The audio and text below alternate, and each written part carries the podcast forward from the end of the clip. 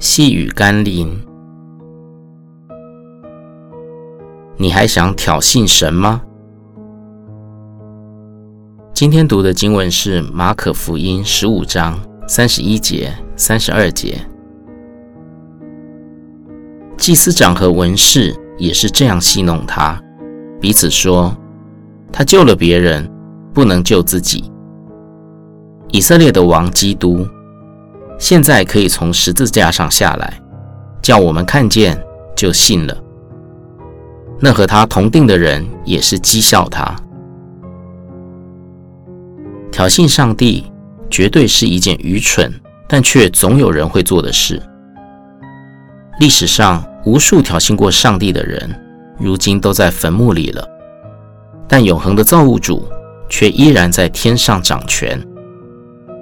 其实，上帝根本不想回应那些挑衅他的人，因为他有无限的时间可以证明他是万有的造物主，也是永恒的君王。只不过人有限的一生，等不到上帝的答案，就会归于尘土。那么人又有什么可夸的呢？另一个智慧的选择是敬畏神，因为知道自己的渺小和有限。就愿意在造物主面前谦卑，知道若有永恒的存在，他一定是那位创始成终者，也唯有他能给予我们永恒的生命。